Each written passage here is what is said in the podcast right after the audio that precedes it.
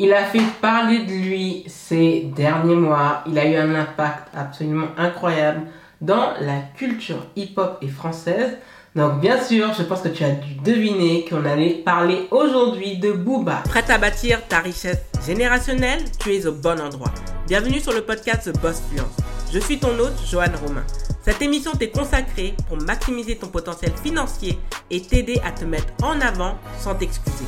Ici, on parle de stratégie business et marketing pour développer une véritable présence en ligne et faire de ton business une assise financière pour toi et ceux qui suivront tes pas.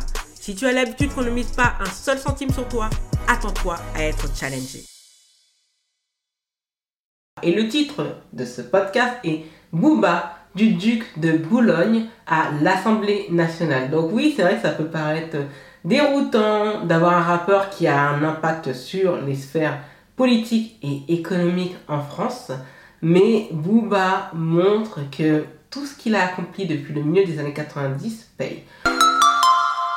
Donc là, on va aller dans la première partie qui est l'introduction. Bien sûr, c'est toujours important d'introduire le sujet du podcast. Donc, Booba, c'est qui? Tout d'abord, il s'appelle Eli Yafa dans la vie civile.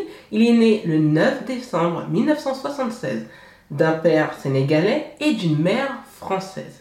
Donc, en diplôme, il a un BEP vente et c'est quelqu'un qui a découvert l'Amérique au cours d'un échange linguistique où il a pu rester dans sa période du lycée pendant un an aux États-Unis, bien sûr en falsifiant son âge puisqu'il était trop jeune pour pouvoir y résider.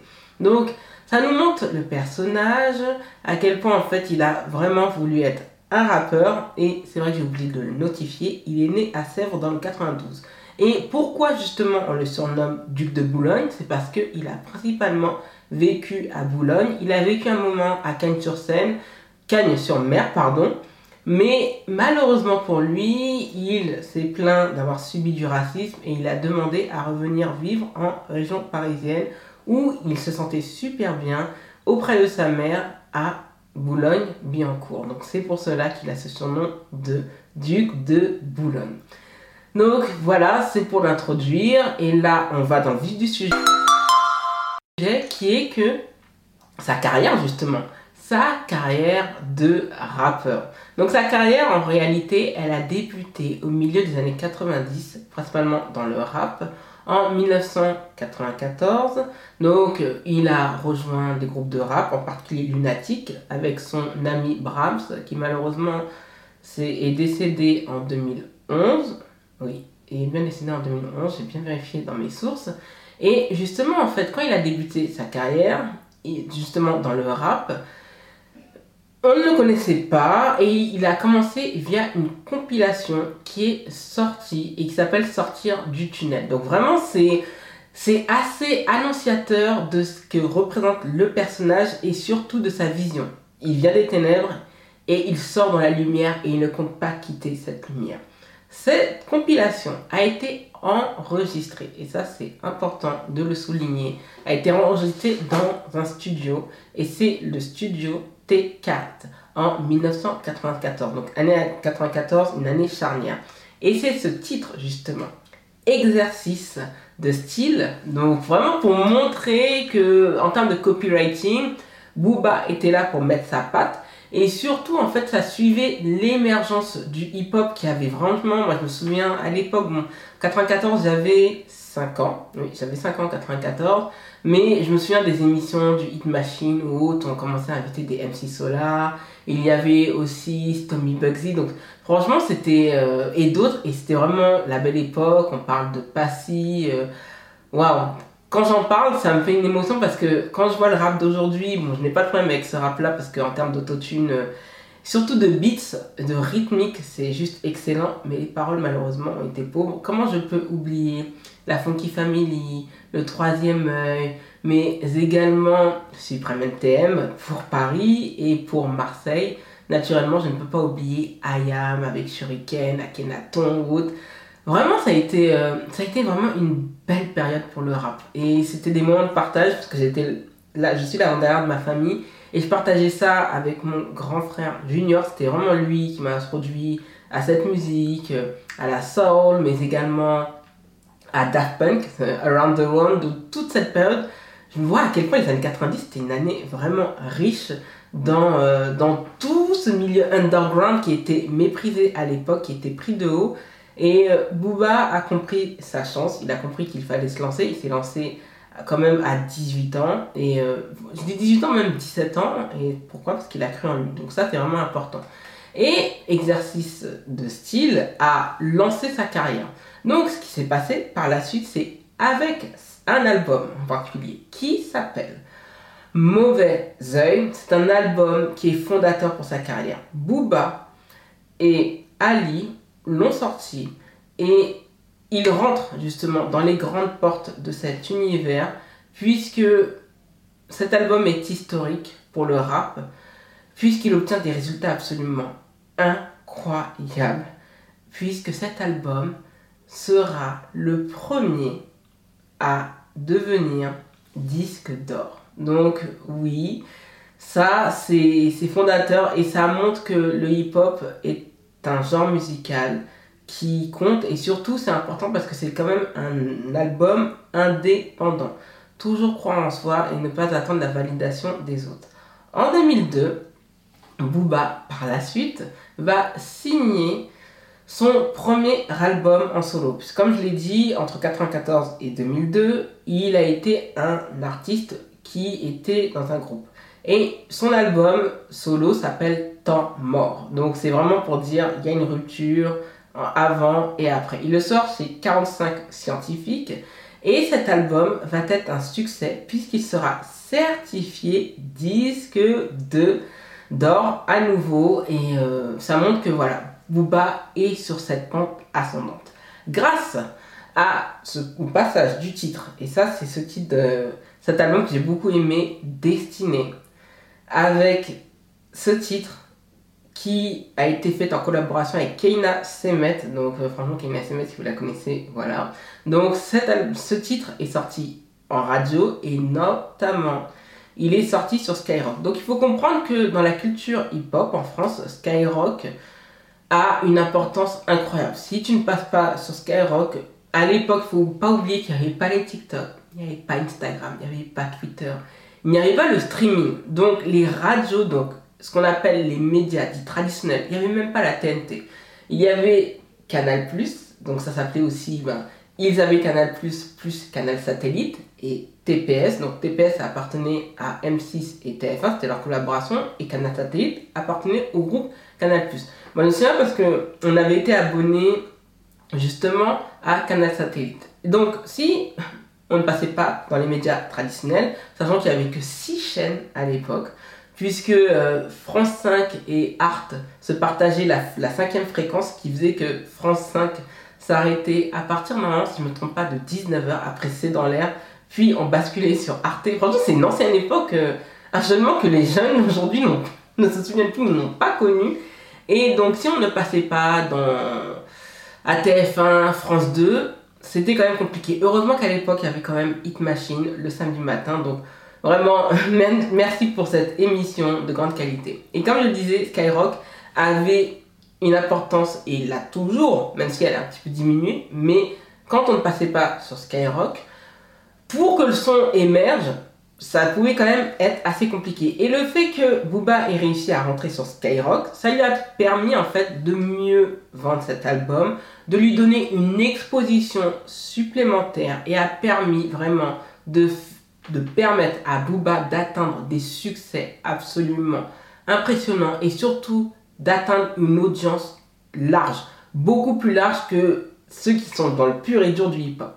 En 2003, justement, le groupe Lunatic, dont il fait partie, décide justement de se dissoudre. Donc c'est la fin de cette aventure, puisque Booba en fait a une carrière solo qui décolle, donc il n'a aucun intérêt à le faire. Puis Booba décide de quitter le label 45 Scientifique pour créer son propre label de musique. Donc ça montre aussi sa volonté de vouloir être indépendant. Booba quand ça arrive il a à peine 27 ans et son label s'appelle Talak donc Talak Records et ce label en fait va pouvoir en fait propulser davantage sa carrière en sachant qu'il a mis en gestionnaire de ce label sa mère qui en est la gérante et d'ailleurs sa mère gère beaucoup des affaires de Booba. Et ce label, bien sûr, il faut comprendre que les labels appartiennent à des labels qui sont beaucoup plus gros. Donc, par exemple, je vais prendre le label de Beyoncé Knowles Carter. Donc, ça s'appelle Parkwood Entertainment.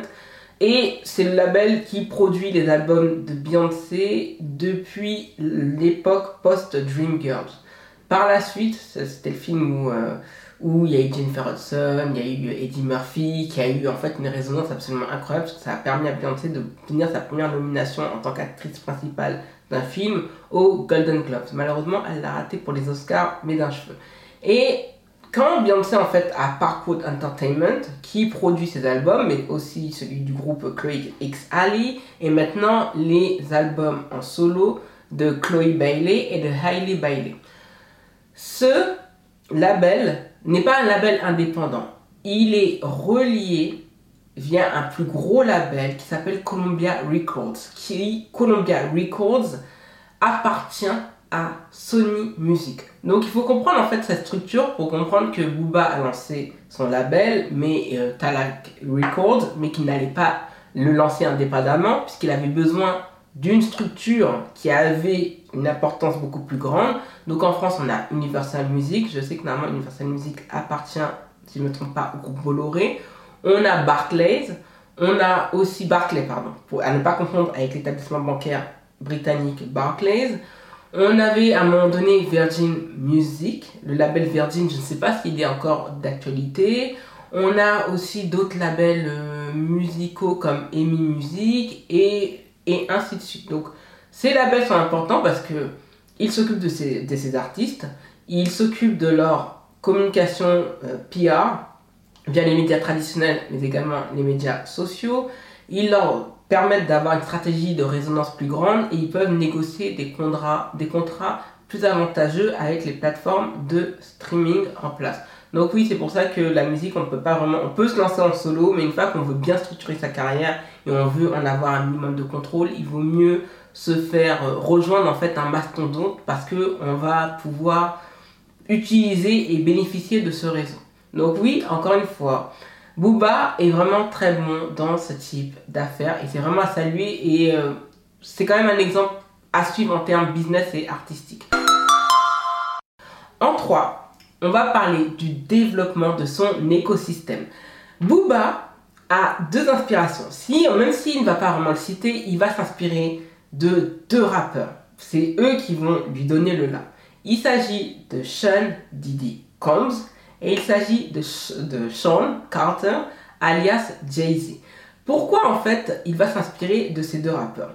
Ils ont compris une chose, ces rappeurs, c'est que la musique, produire de la musique c'est bien haute, mais en termes de dynamique, je parler de dynamique de production euh, artistique, la musique, ils ont compris que dans une durée de 10 à 20 ans, la musique en fait allait produire de moins en moins de richesses. Et on le voit parce qu'avec le streaming, les artistes n'ont jamais gagné aussi peu d'argent. C'est pour cela que l'on paye de plus en plus cher les tickets de concert. Tout est lié. Si on achète un abonnement pour 10 euros chez Spotify, Apple, YouTube Music ou encore Deezer, et même, euh, j'ai oublié, ça appartenait aussi à Jay-Z et Beyoncé et d'autres, ça s'appelle euh, Tidal, justement. Tidal, d'ailleurs, qui rémunérer plus les artistes que les autres plateformes que j'ai citées.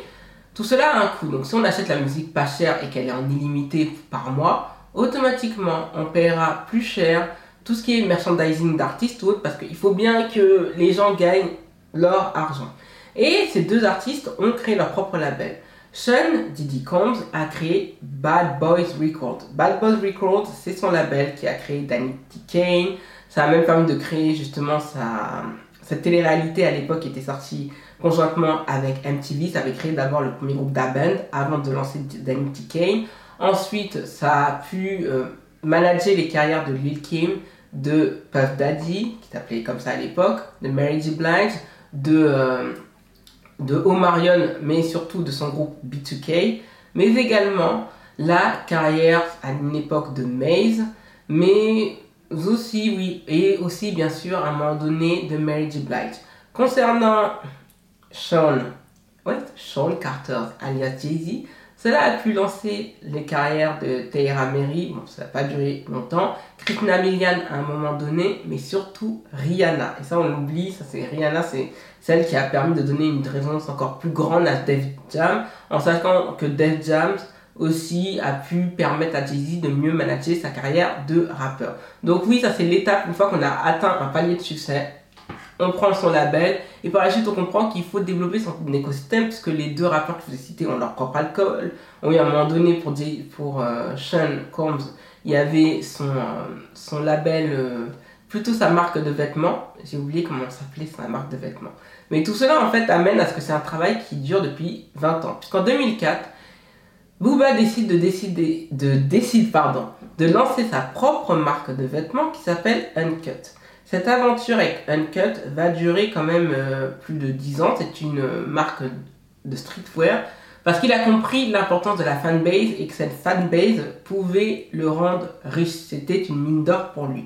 Au fil du temps, au fil des années, il, continue de structurer cet écosystème puisqu'il va lancer quand même un parfum. Ça, c'était vraiment l'époque de lancer son parfum quand on était une star, de lancer sa propre marque de whisky. Donc, comme je vous l'ai dit, il s'inspire de Jay-Z, mais aussi de Sean qui s'appelait DUC pour Duc, par rapport à son surnom de Duc de Boulogne. Son site internet, donc il a compris l'importance du digital. Une chaîne de télévision qui s'appelait OKLM, donc au calme mais aussi du web radio. Dans tous les cas, les deux s'appelaient OKLM. Et ça, ça a eu un succès monstre, absolument incroyable. On n'avait jamais vu ça en France. C'est le premier rappeur à le faire, à oser, parce qu'il a compris la même chose en fait. Prendre ce qui marche aux États-Unis le dupliquer à la sauce française en France. Cependant, comme je vous l'ai dit, par rapport à l'aventure Uncut, elle se termine en 2018. Je pense qu'il y a eu euh, différents avec euh, les investisseurs. Et Booba prend la décision quand même, puisqu'il ne veut pas lâcher la filière du vêtement, puisqu'en septembre 2018, Booba lance sa propre marque de vêtements, mais également de streetwear, qui est baptisée Undiscovered, si je ne me trompe pas. Mais ça montre qu'il est bon en affaires, il se trompe, il se casse les dents, il recommence, il n'a pas peur de le faire, et justement, ça ne s'appelle pas Undiscovered, mais bien disconnected. Donc c'est vraiment entre uncut et disconnected, il y a toujours cette recherche de naming anglais. Par la suite, Booba va évoquer la volonté de lancer son propre, son propre radio. Pourquoi sa propre émission radio Parce que Booba se rend compte qu'on ne permet pas en fait de découvrir, de faciliter la découverte de nouveaux talents parce que ces talents jeunes, il y a toujours entre guillemets un historique entre Booba et Skyrock, puisqu'à un moment donné, Skyrock ne diffusait pas le, les sons de Booba et d'autres artistes qu'il signait. Pourquoi? Parce que Skyrock estimait que les sons apportaient des violents, des, euh, des termes trop violents, sexistes, misogynes ou autres, et ils ne voulaient pas donner ça à leurs auditeurs.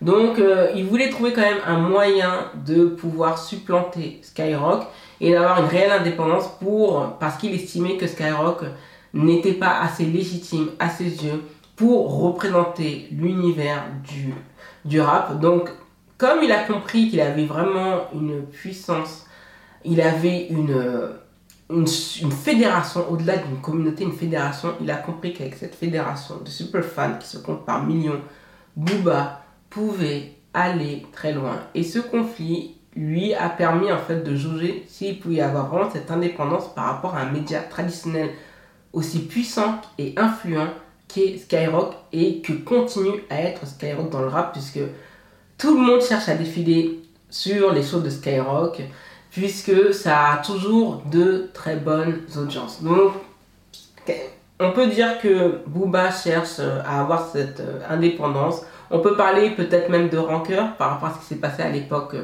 de Lunatic, mais euh, voilà, il y a cette historique, il y a cette démêlée qui montre que Booba a compris que les rappeurs pouvaient être leurs propres médias, ils pouvaient ramener leur fanbase pour leurs propres bénéfices et non au bénéfice d'une tierce personne. FM Business a estimé que Booba est le rappeur français le plus riche puisque sa fortune oscille entre quelle somme? La somme s'établit dans un maximum de 50 millions d'euros.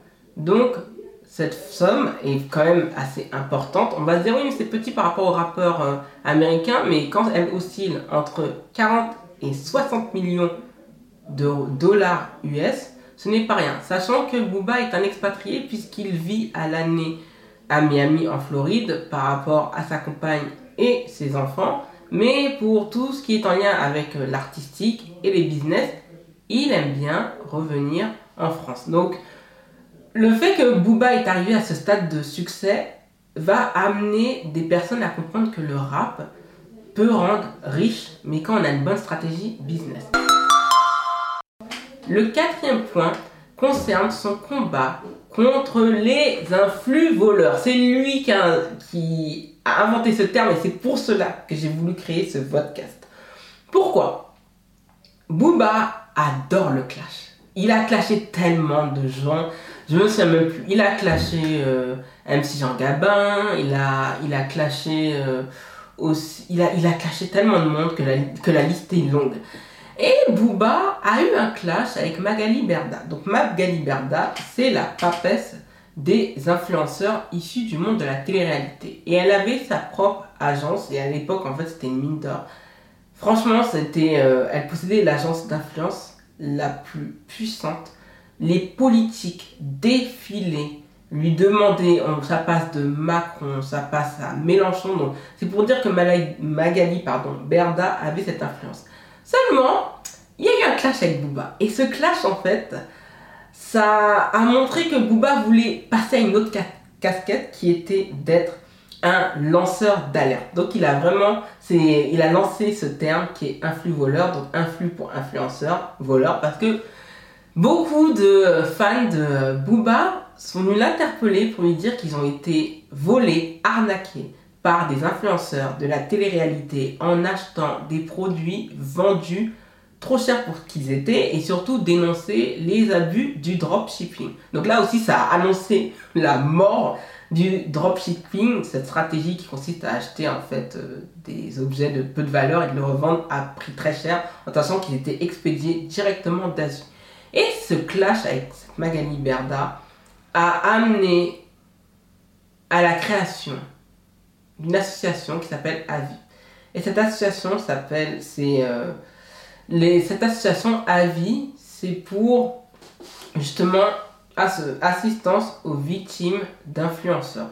Et ce clash a été à montrer certains abus d'influenceurs issus de la télé-réalité qui étaient à la, à la, limite du vol, parce qu'ils promettaient des choses où les gens pouvaient perdre de l'argent via la crypto-monnaie, via des investissements douteux en bourse, via l'achat en fait de vêtements de piètre qualité et ça sustanciait leur lifestyle et ces influenceurs gagnaient des sommes à 5 chiffres. On parle de 30 000 pour certains, 40 000, 50 000 euros par mois. C'est énorme.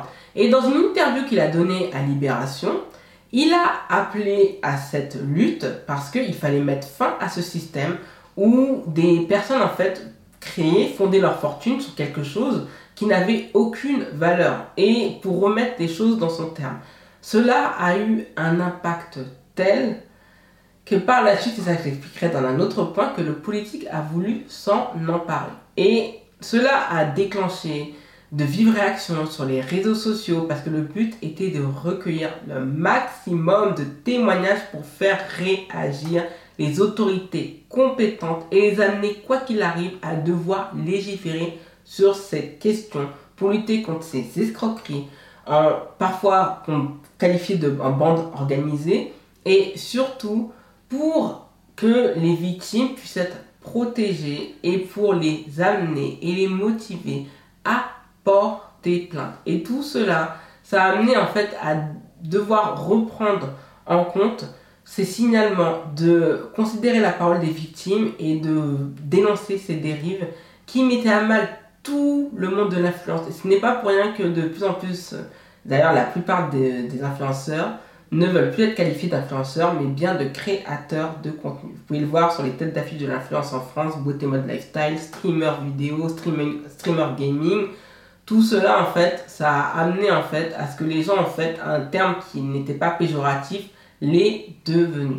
Donc tout cela en fait, ça a quand même structuré cette association, cette aide aux victimes d'influenceurs, à amener les plateformes des réseaux sociaux à réagir et à fermer des comptes. Donc le groupe Meta dont, euh, qui possède Instagram, WhatsApp, Facebook et Messenger a décidé de fermer le compte de certains de ces influx voleurs.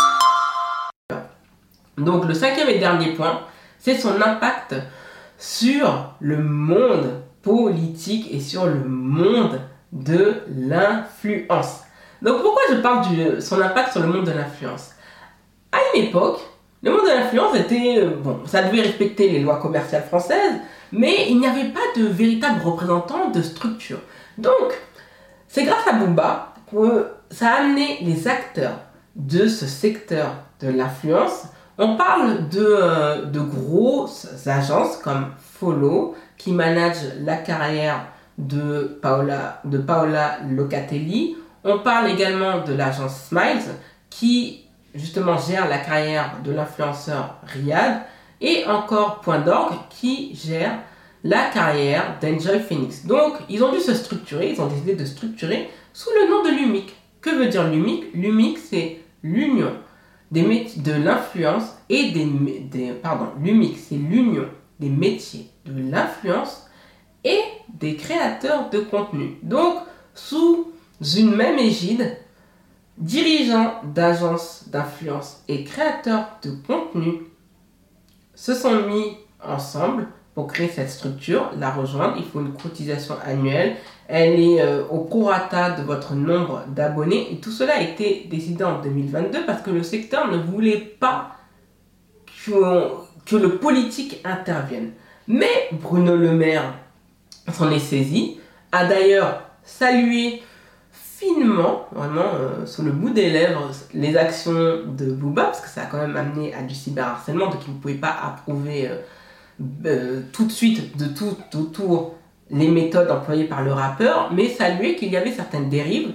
Et donc c'est pour cela qu'il y a eu justement des invitations des acteurs du secteur, c'est-à-dire les agences, les CEO de ces agences, mais également de créateurs de contenu qui sont passés dans des commissions à l'Assemblée nationale. Donc, on a écouté ces acteurs, on a vu ce qui se passe, et aujourd'hui, le législateur s'en est emparé, et justement, le 9 juin 2023, une loi, et généralement elle va être affichée ici, pour les personnes qui vont regarder ça sur YouTube, cette loi du 9 juin 2023 fait rentrer la France dans l'histoire, puisque la France est le premier pays à vraiment légiférer sur le monde de l'influence et ça va inspirer d'autres pays à le faire parce que l'Angleterre pense à le faire. Les États-Unis, on ne sait pas, mais d'autres vont peut-être suivre. On parle du Canada, on parle de d'autres pays de l'Union européenne, on parle en Corée du Sud, en Chine, qui doit déjà être légiféré, ou encore dans le Japon, en Inde aussi, au Vietnam et d'autres pays. Cela montre que tout cela est parti d'un clash, mais montre l'impact de l'influence, l'importance d'avoir une véritable communauté, des ride or die. On peut critiquer les méthodes de Booba, mais le fait qu'il ait des ride or die plus forts que des super fans ont permis de relayer son message pour qu'il atteigne des sphères absolument puissantes comme les députés, puisque ça a été euh, co-géré par deux députés, un euh, PS NUPES, du groupe PS, euh, NUPES PS, et un de la majorité présidentielle. Normalement, c'est un député de l'étranger dans le secteur euh, Europe du Sud, mais également Maghreb, si je ne me trompe pas. Je crois que c'est Votéja, si je ne me trompe pas. Mais je vais afficher les deux députés, et c'est eux qui ont reçu en commission parlementaire ces acteurs. Ils les ont écoutés, ont décidé de légiférer. Donc, comme quoi, là, ce clash a été utile et a permis en fait de faire le ménage et de faire une réelle distinction entre créateurs de contenu, de digitaux qui respectent les règles et mais pour beaucoup et les influenceurs de la télé-réalité. Donc tout cela a amené à devoir dire et notifier dans ses publications qu'on reçoive des produits gratuitement ou qu'on soit payé pour faire de la pub et de le mentionner, que ce soit en stories, en reels, en chaîne YouTube, en vidéo TikTok, sur Pinterest et en blog, de telle sorte à ce que cela puisse mettre un tracé et que lorsque même quand c'est gratuit, que l'on puisse déclarer la valeur de la marchandise reçue gratuitement auprès de l'URSSAF. Donc ça a quand même permis de donner un cadre à ce métier et de montrer que oui, créer du contenu dans l'influence ou autre, c'est un véritable métier. D'ailleurs, il y a une case de l'URSSAF à ce propos. Merci d'avoir écouté l'épisode jusqu'au bout. Si ce n'est pas encore le cas, abonne-toi au podcast sur ta plateforme d'écoute préférée et laisse un avis 5 étoiles sur Apple Podcast et Spotify. Cela aide le podcast à être référencé. N'hésite pas à suivre The Boss Fluence sur les réseaux sociaux et à t'inscrire à la newsletter hebdomadaire pour recevoir ta dose gratuite en business et marketing. Rendez-vous lundi prochain pour un nouvel épisode de ton podcast préféré.